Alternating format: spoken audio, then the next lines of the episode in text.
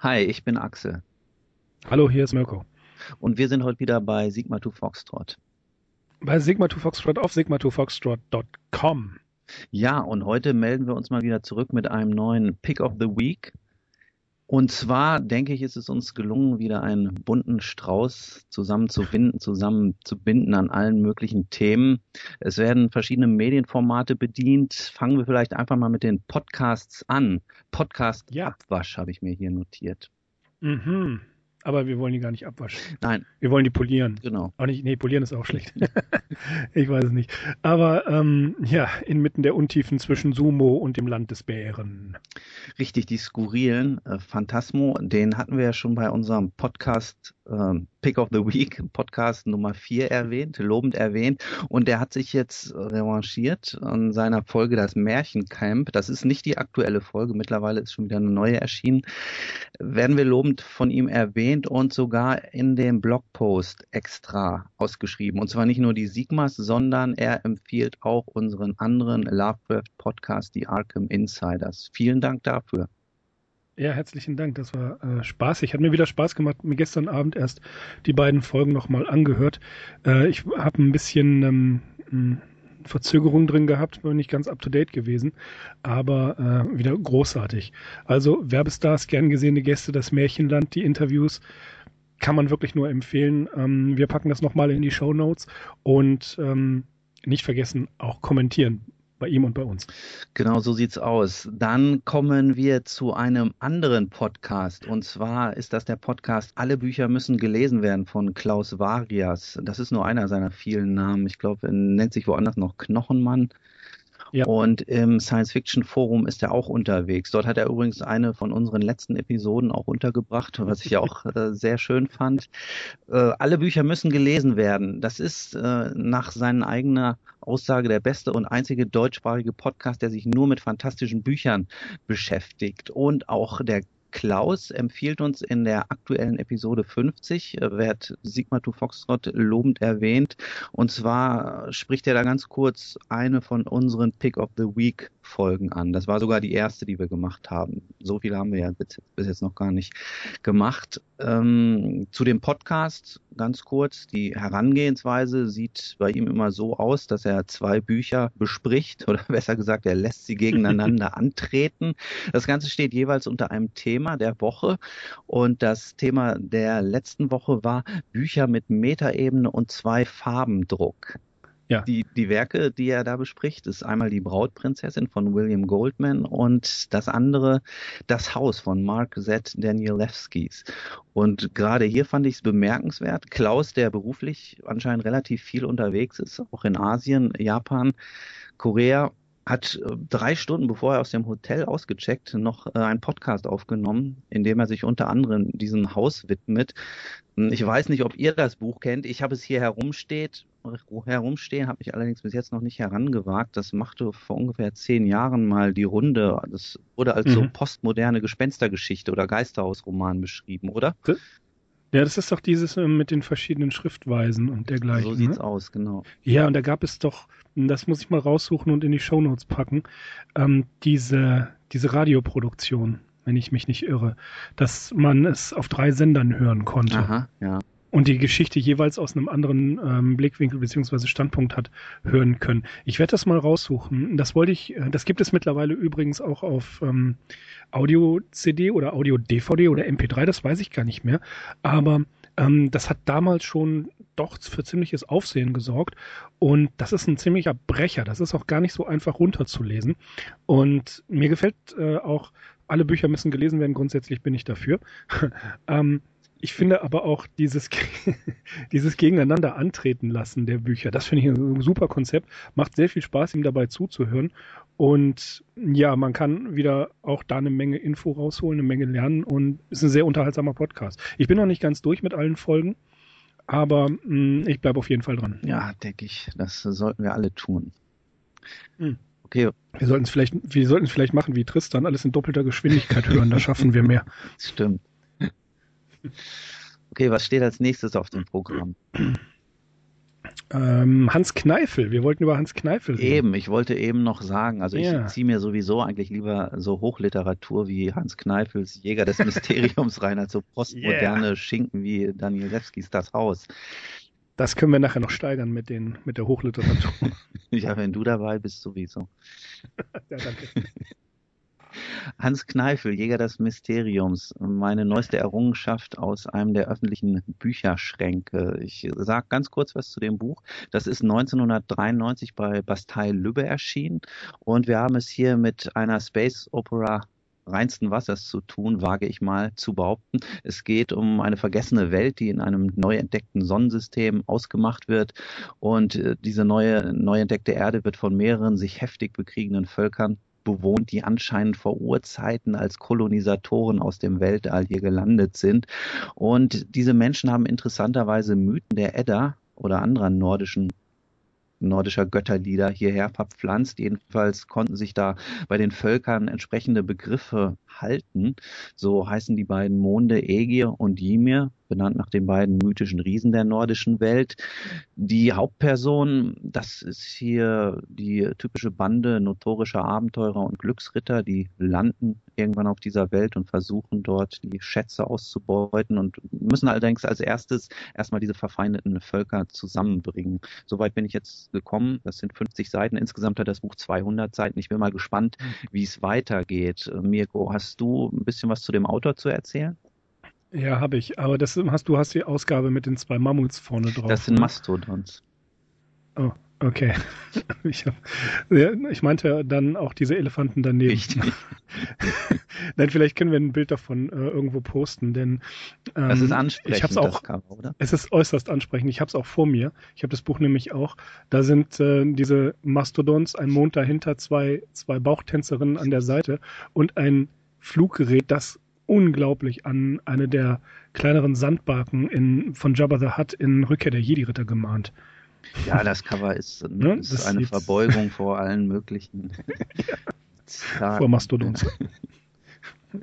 Okay, ja, ähm, der Hans Kneifel ist neunzehnhundertsechsunddreißig in Gleiwitz, Oberschlesien geboren und am siebten dritten zweitausendzwölf in München nach Krankheit gestorben. Ähm, tatsächlich Sein erster Berufsweg war Konditormeister. Hat also Torten gebacken und äh, reich verziert. neunzehnhundertsiebenundsechzig das Staatsexamen, ist Berufsschullehrer geworden und hat neunzehnhunderteinundfünfzig den Film Endstation Mond nach der Heinlein-Story Rocket Ship Galileo gesehen und sofort mit dem S F-Schreiben angefangen, mit achtzehn seinen ersten S F-Roman veröffentlicht. vierhundert Romanhefte und Taschenbücher, das ist eine beachtliche Leistung. Ähm, man kann eine ganze Menge oder ich glaube sogar die vollständige Bibliografie gibt's in der Perrypedia, perrypedia punkt de, machen wir einen äh, Post in die Shownotes. Der hat als Rundfunkautor, als Sachbuchautor gearbeitet, hat Romane geschrieben äh, für die Serien Seewölfe, Dämonenkiller, natürlich Perry Rhodan, Adlan, Dragon, Mythor, ähm, Terra, unter dem Pseudonym Hiva, Kelaska, sogar Horrorromane äh, und ganz bekannt geworden ist er durch die Romanfassungen der Raumpatrouille Orion. Er hat einen zehnbändigen Zyklus geschrieben, die interstellaren Händler, wo es sind ziemlich zynische Jet-Set-Typen, ein galaxisweites Händlernetz aufbauen wollen. Hm. Lexikon der Science-Fiction-Literatur aus dem Heine Verlag sagt, dass die meisten Werke eher handlungsarm sind und gestellt, gedrechselte Dialoge hätten. Ein Zitat, seine Protagonisten sind stets blasierte Intellektuelle, die sich als erfolgreiche Karrieristen entpuppen. Das ist wenig charmant. Ähm, Also er zitiert angeblich jede Menge Klischees und später ist er dann Chefredakteur einer Schickeria-Zeitschrift, wie das Lexikon bemerkt, nämlich Wir Münchner geworden. In einem Interview von zweitausendsechs hat er mal gesagt, naja, warum auch nicht Chefredakteur oder Redakteur von so einer Zeitschrift werden? Immerhin hatte man fast überall freien Eintritt. Und ähm, wie gesagt, in der Perrypedia gibt es die Bibliografie. neunzehnhundertfünfundsechzig hat er sein erstes Perry Rhodan Taschenbuch geschrieben. Und neunzehnhundertachtundsechzig ist er ins P R-Team berufen worden. Finde ich auch schön, die Wendung. Steht in der Wikipedia. Und der Michael Nagula, äh, den kann man, das, das Zitat kann man auch in der Wikipedia finden, der spricht eigentlich doch eher positiv über ihn. Und ja, es äh, gibt ein schönes Interview. Ähm, das hat ein gewisser Manuel Ahmad Fritsch geführt. Ähm, Orion Space ist die Webseite, packe ich auch einen Link in die Shownotes. Da hat er ihn gefragt, wie das eigentlich aussieht. Angeblich wollen ja, ähm, ja Roland Emmerich und Pro sieben die Orion nochmal neu verfilmen. Ich glaube, das, das ist aber schon Jahre her, Jahrzehnte her, als das Interview gemacht worden ist. Aber was ich so groß finde, ist ähm, Hans Kneifels Antwort darauf: Ach, das ist doch eine große Latrinenparole. Das ist sehr schön. Man kann sich den Zusammenhang ja jetzt selber denken.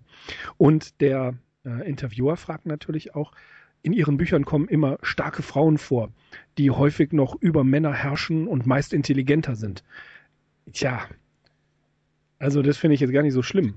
Denn Kneifel, nö, warum? Also Kneifel selber sagt, dass er starke Frauen mag, was wohl auch an seiner Schwester äh, gewesen, gelegen haben mag, die... Ähm, hat ihn nämlich erzogen und die Vormundschaft für ihn damals übernommen.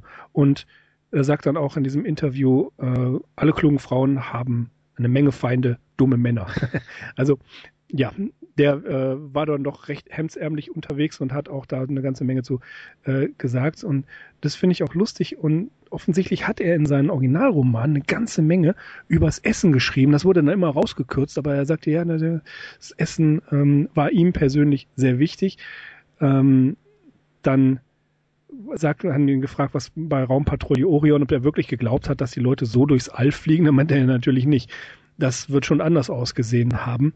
Äh, seine Lieblingsfilme sind unter anderem Silent Running, den findet er putzig.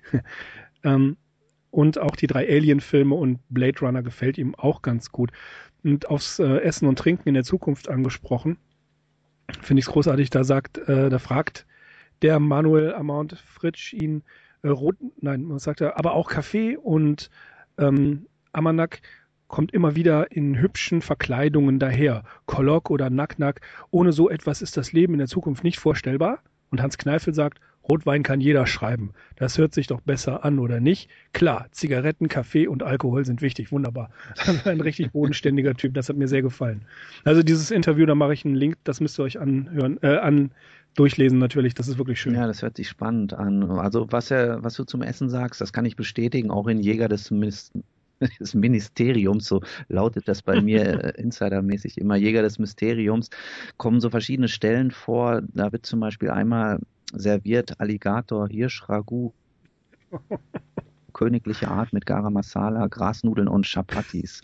Ja, okay, klar. Ja, Hans Kneifel, wo sonst, wenn nicht bei uns, erfährt man mal was über diese Leute. Ja, da, da gibt es eine ganze Menge. Ähm, ja, verschollener Größen kann man es nicht nennen. Äh, sie sind ja noch relativ präsent, aber auch die Generation der Leute, die sich dafür interessieren oder die das auch lesen, wird nun auch äh, erschreckend klein. Was ich natürlich merkwürdig finde, ist, dass sowas nicht als E-Book rausgegeben wird, wenigstens als E-Book. Ich verlange ja gar keine Neudrucke mehr. Das ist ein Thema, das ich ja immer wieder anspreche. Ähm, es wäre doch kein Problem, diese Sachen E-Book-mäßig zu veröffentlichen, sodass sie nicht abhanden kommen, dass sie nicht weg sind. Äh, wenn man da zum Beispiel an Karl-Herbert Scherrs Serie zur besonderen Verwendung denkt, die kann man nur noch antiquarisch besorgen und das sind keine Bücher, die für die Ewigkeit gemacht worden sind und es wäre wirklich schade, wenn sie verschwenden. Natürlich kann man über die Qualität äh, streiten. Ich lese auch manches Buch zwei, vielleicht sogar dreimal, was ja viele Leute entsetzt. Aber ich, ich habe einfach Spaß daran. Ja? Und ich weiß, worauf ich mich einlasse. Insofern, ja, das, das ist so eine Sache, man, man muss diese Diskussion aufrechterhalten, glaube ich. Ja, mit Kneifel, ich könnte mir vorstellen, dass es da noch um rechtliche Geschichten geht. Der ist ja erst vor ein paar Jahren gestorben und mhm. bis das vielleicht alles geklärt wird, aber ich bin schon der Meinung, dass das eines Tages, wenn das rechtlich geklärt ist, dass irgendjemand das dann auch mal in digitaler Form herausbringen wird wieder. Das muss sein, das ja. muss sein. Geht gar nicht. Also da meine ich nicht nur Hans Kneifel, da meine ich einfach so viele Autoren. Ähm, diese Sachen dürfen meiner Meinung nach nicht untergehen. Einer der, der bekanntesten und nach wie vor am ja, am meisten gefeierten Autoren der Perry Rhodan-Serie, nämlich William Foltz, der ja lange, lange, lange Zeit lang auch Exposé-Schreiber war und die Serie auch sehr geprägt hat, der hat großartige Science-Fiction-Kurzgeschichten geschrieben. Die sind wirklich teilweise sehr zum Nachdenken anregend. Das ist nicht irgendwie nur so ein äh, Alien-Abschießkram. Nee, der, der war sehr, sehr gut. Und auch diese Sachen, ich habe die Befürchtung, die werden irgendwann der Geschichte anheimfallen und äh, weil die Taschenbücher, das hatten wir ja auch schon mal besprochen, gar nicht mehr gesammelt werden oder kaputt gehen oder irgendwas. Ich finde, man sollte es digitalisieren. Ja, also ein Digitalisat, das können wir auf jeden Fall auch noch verlinken. Das ist der heutige Tipp des Tages. Und zwar hat Kneifel auch Hörspiele verfasst und bei you ja. YouTube gibt es wenigstens eins, das neunzehnhundertachtundachtzig auf Bayern zwei gesendet wurde. Das Inseldilemma, Hörspiel von Hans Kneifel. Ich habe es noch nicht gehört, aber wie gesagt, da kann man ihn sich auch mal von dieser Seite her erschließen. Auch nicht vergessen sollte man, dass einige Bände von Hans Kneifel, soweit ich es weiß, also eins habe ich auf jeden Fall vorliegen, dass, äh, die sind im Haffmanns Verlag erschienen. Ich habe Der Traum der Maschine von Hans Kneifel, schöne, kleine, in der Taschenbuchgröße gebundene, ähm, das ist so eine Art äh, ja, Kunstleder-Einband mit einem Schutzumschlag. Sieht sehr, sehr schön aus, liegt, voll, sieht, liegt toll in der Hand. Wollte ich sagen, nicht voll in der Hand, toll in der Hand. Und ähm, das ist eine Serie gewesen, wo eine Menge Science-Fiction-Bücher erschienen sind. Und naja, man kann schon fast sagen, es ist ein bisschen geadelt worden. Ja, natürlich, Haffmanns Verlag, das war ja ein sehr exklusives Programm, was die hatten. Deswegen mhm. mussten sie auch Konkurs gehen. na, na. Was kannst du zum Jäger des Mysteriums noch sagen? Also, du hast ja richtig, schon genau. Ich, wie gesagt, mehr kann ich da im Moment nicht zu sagen. Es, es okay. liest sich locker runter. Sprachlich ist mhm. das schon ein bisschen höher als einfaches Heftniveau. Ja gut, klar, den Originalitätspreis gewinnt er mit dieser Story wahrscheinlich nicht, aber ist ja okay. Das macht ja. nichts. Ich finde, zweihundert Seiten mhm. zu schreiben ist eine ja. Leistung. Aber wo wir gerade beim Thema Verlage sind, Axel. Ja, neulich an der Supermarktkasse. Der Verlag des Grauens. Nein, ich stand neulich an der Supermarktkasse und ließ meine Blicke schweifen über einen von diesen Ständern, in denen sich so Arzt- und Heimatromane befinden. Und da fiel mir doch die Dominanz, speziell dieser Arztromane, auf. Und die haben alle so unglaubliche Titel getragen und hatten so unglaubliche Cover. Und dann habe ich mir mal so ein Heft gegriffen, mir das genauer angeguckt. Und auch, um auch zu sehen, was der Verlag eigentlich hintersteckt. Also das Verlagslogo sieht so aus. Entschuldigung, da sind sechs Trauben in einem bekrönten Wappenschild und wir reden hier über den Kelter Verlag oder Martin Kelter Verlag aus Hamburg. Der ist also dafür verantwortlich, dass diese Hefte zum Beispiel an der Supermarktkasse in die entsprechenden Ständer reinkommen. Ja, Kelter Verlag, der war neunzehnhundertachtunddreißig in Leipzig gegründet worden. Zweiten Weltkrieg zerstört und hat dann nach Ende des Zweiten Weltkriegs einen Neuanfang in Hamburg gestartet und der Verlag ist bis heute ein Familienunternehmen, ein mittelständisches Familienunternehmen. zweitausendacht hatte er etwa zweihundert Mitarbeiter und Mitarbeiterinnen. Die Auflage belief sich damals auf etwa drei Millionen Printmedien in über vierzig Ländern. Ich könnte mir vorstellen, dass sich diese Zahlen mittlerweile so ein bisschen nach unten gesenkt haben. Aber immerhin, das ist doch schon mal eine Hausnummer. Und was mir noch aufgefallen ist an dem Verlag, zu dem Programm sage ich gleich noch was, er ist dafür zuständig, dass hier tatsächlich das letzte Kapitel der guten alten Gartenlaube, jener von uns mhm. so geliebten Zeitschrift des neunzehnten Jahrhunderts, geschrieben wurde. Und zwar hatte der Kelter Verlag in den fünfziger Jahren die Rechte an der Gartenlaube gekauft und in den neunzehnhundertsiebziger Jahren nochmal einen Neustart mit dieser Zeitschrift gewagt und hat es da tatsächlich auf fast zweihundert Hefte nochmal heraus gebracht. Ja, ansonsten haben wir es hier mit einem typischen Vertreter der Groschenheftverlage zu tun.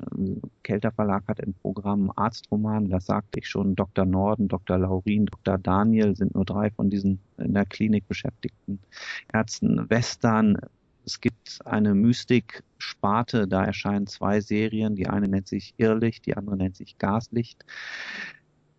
Kommen wir zum Science Fiction. Da gab es Serien. Aktuell hat er da wohl nichts mehr im Programm. Einmal gab es die Gemini Science Fiction. Da erschienen siebenundvierzig Hefte von neunzehnhundertsechsundsiebzig bis neunzehnhundertsiebenundsiebzig und dann eine andere Serie, die wahrscheinlich schon bekannter ist. Und zwar war das Rhen Dhark. Mhm. Ja, Rhen Dhark, das ist schon ein eigenes Kapitel, über das man mal sprechen kann.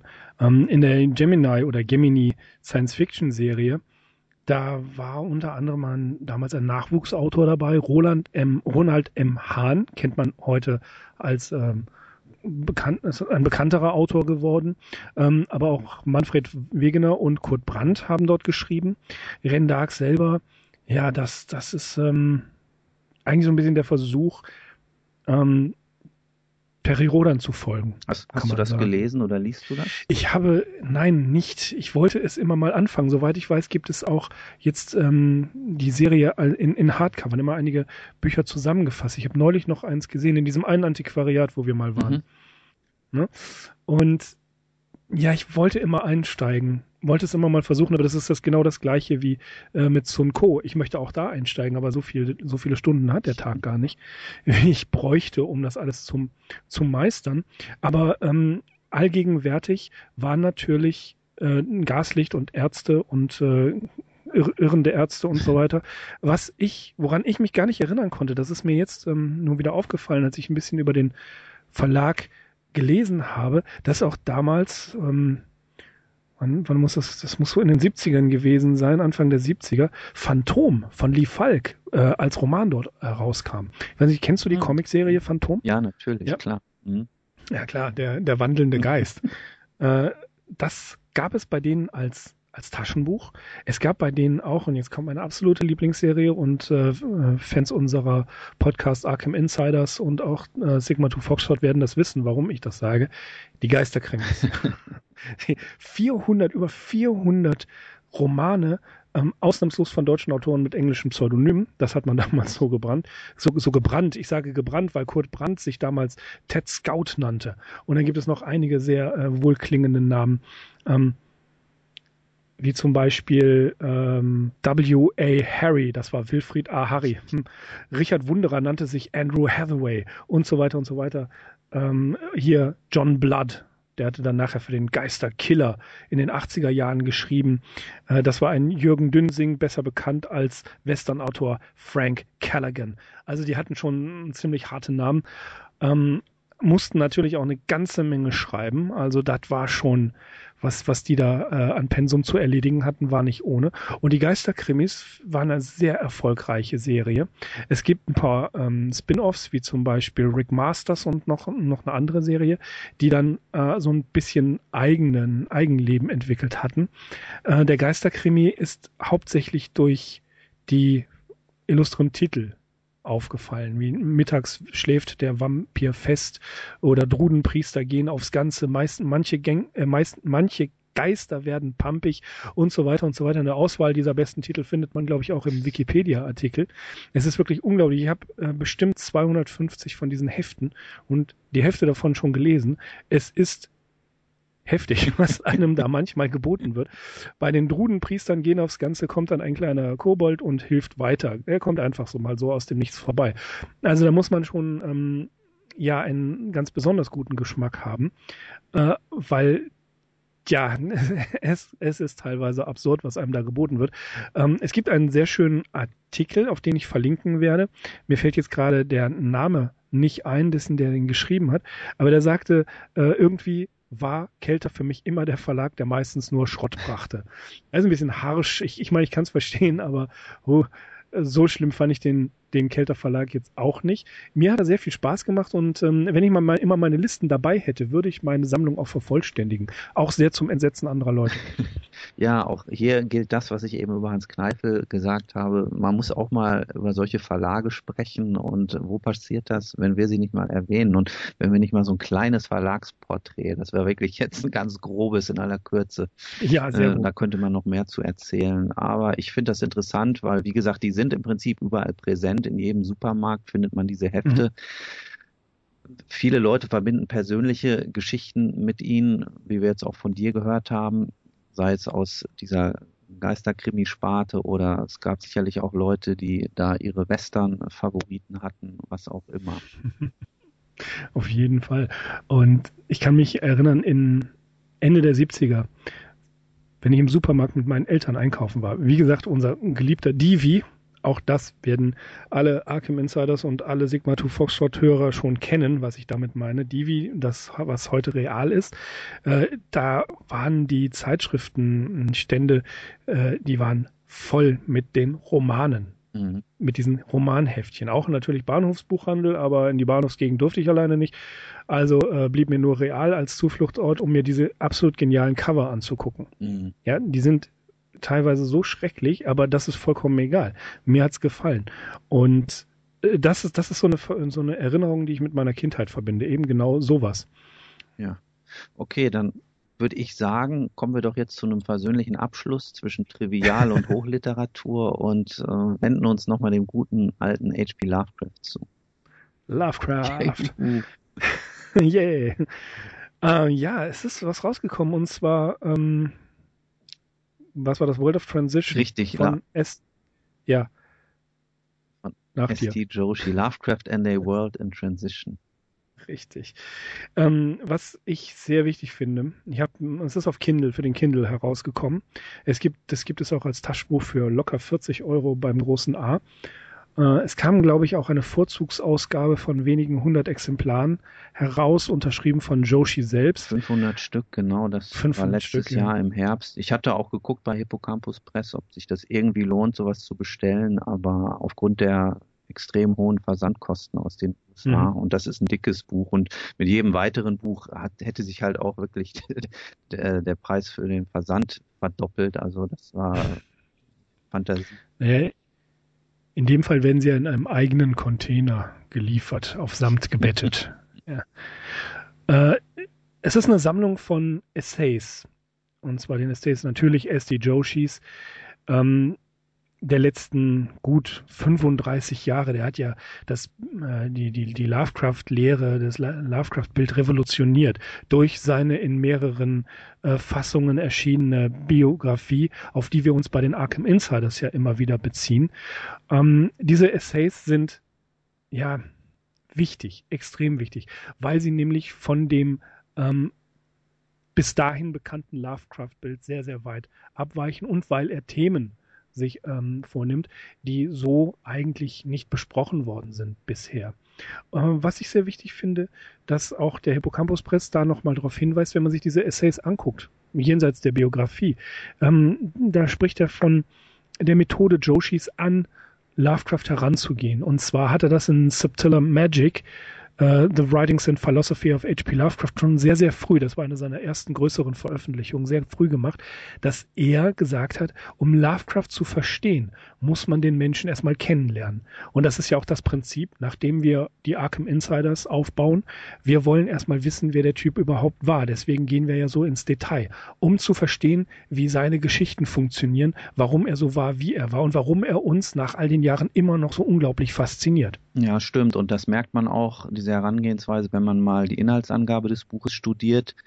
Das ist jeweils nach Themen geordnet und dieser Part, wie du ihn eben ansprichst, The Studies of Individual Works, der nimmt von insgesamt circa sechzig Essays, Aufsätzen vielleicht gerade mal zehn bis fünfzehn ein. Also da werden bewusst so ein paar Storys rausgepickt. Es wird natürlich immer mal wieder auf die einzelnen Geschichten eingegangen, aber die Strukturierung ist tatsächlich nach Biografie, nach Philosophie, nach Themen und ähm, äh, Besonderheiten im Text, dann diese ähm, einzelnen Arbeiten, Erzählungen, die gesondert herausgegriffen werden. Dann natürlich ganz wichtig Lovecrafts Essays, Gedichte und Briefe. Und das Buch schließt dann mit einem Kapitel über Lovecrafts Legacy und Influence. Da kommen dann nochmal so Leute wie R H Barlow vor, Robert Bloch, Fritz Leiber, also alles Leute, die natürlich sehr profitiert haben von Lovecraft und die teilweise noch persönlich in Kontakt mit ihm gestanden haben. Viele dieser Essays sind in den verschiedenen Essaybänden hier und dort mal erschienen. Es gibt einige Sammelbände ähm, von S T Joshi über Lovecraft, äh, als da wäre ähm, Decline of the West. D- Decline of the West zum Beispiel oder Primal Sources und ähm, verschiedene Aufsätze immer wieder in anderen Anthologien von äh, literaturwissenschaftlichen und biografischen Arbeiten über ihn. Aber man kann sagen, das ist das erste Mal, dass alle Essays S D Joshis an einem Punkt gesammelt auftreten.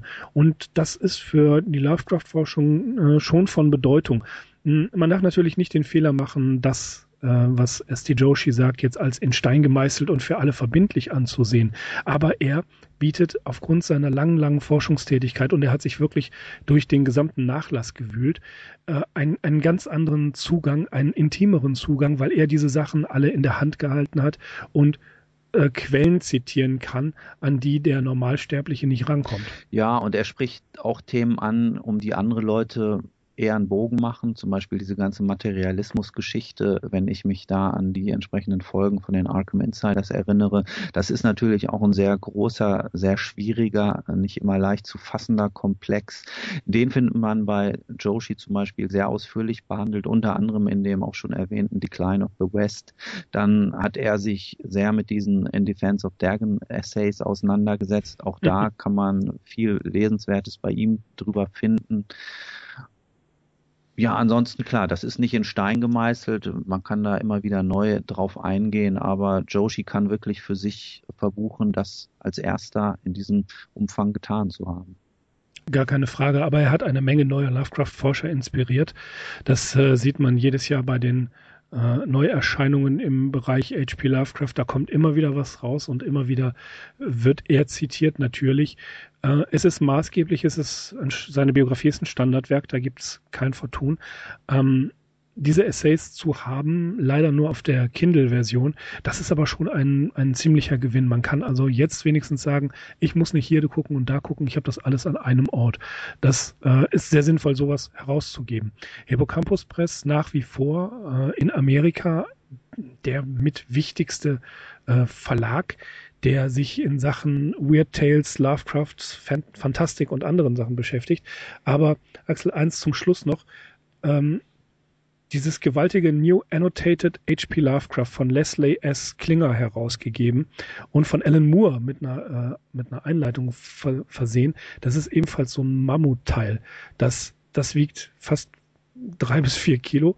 Ähm, es ist großformatiges Werk und es gibt ja schon einige Annotateds von S T Joshi bei Penguin Classics.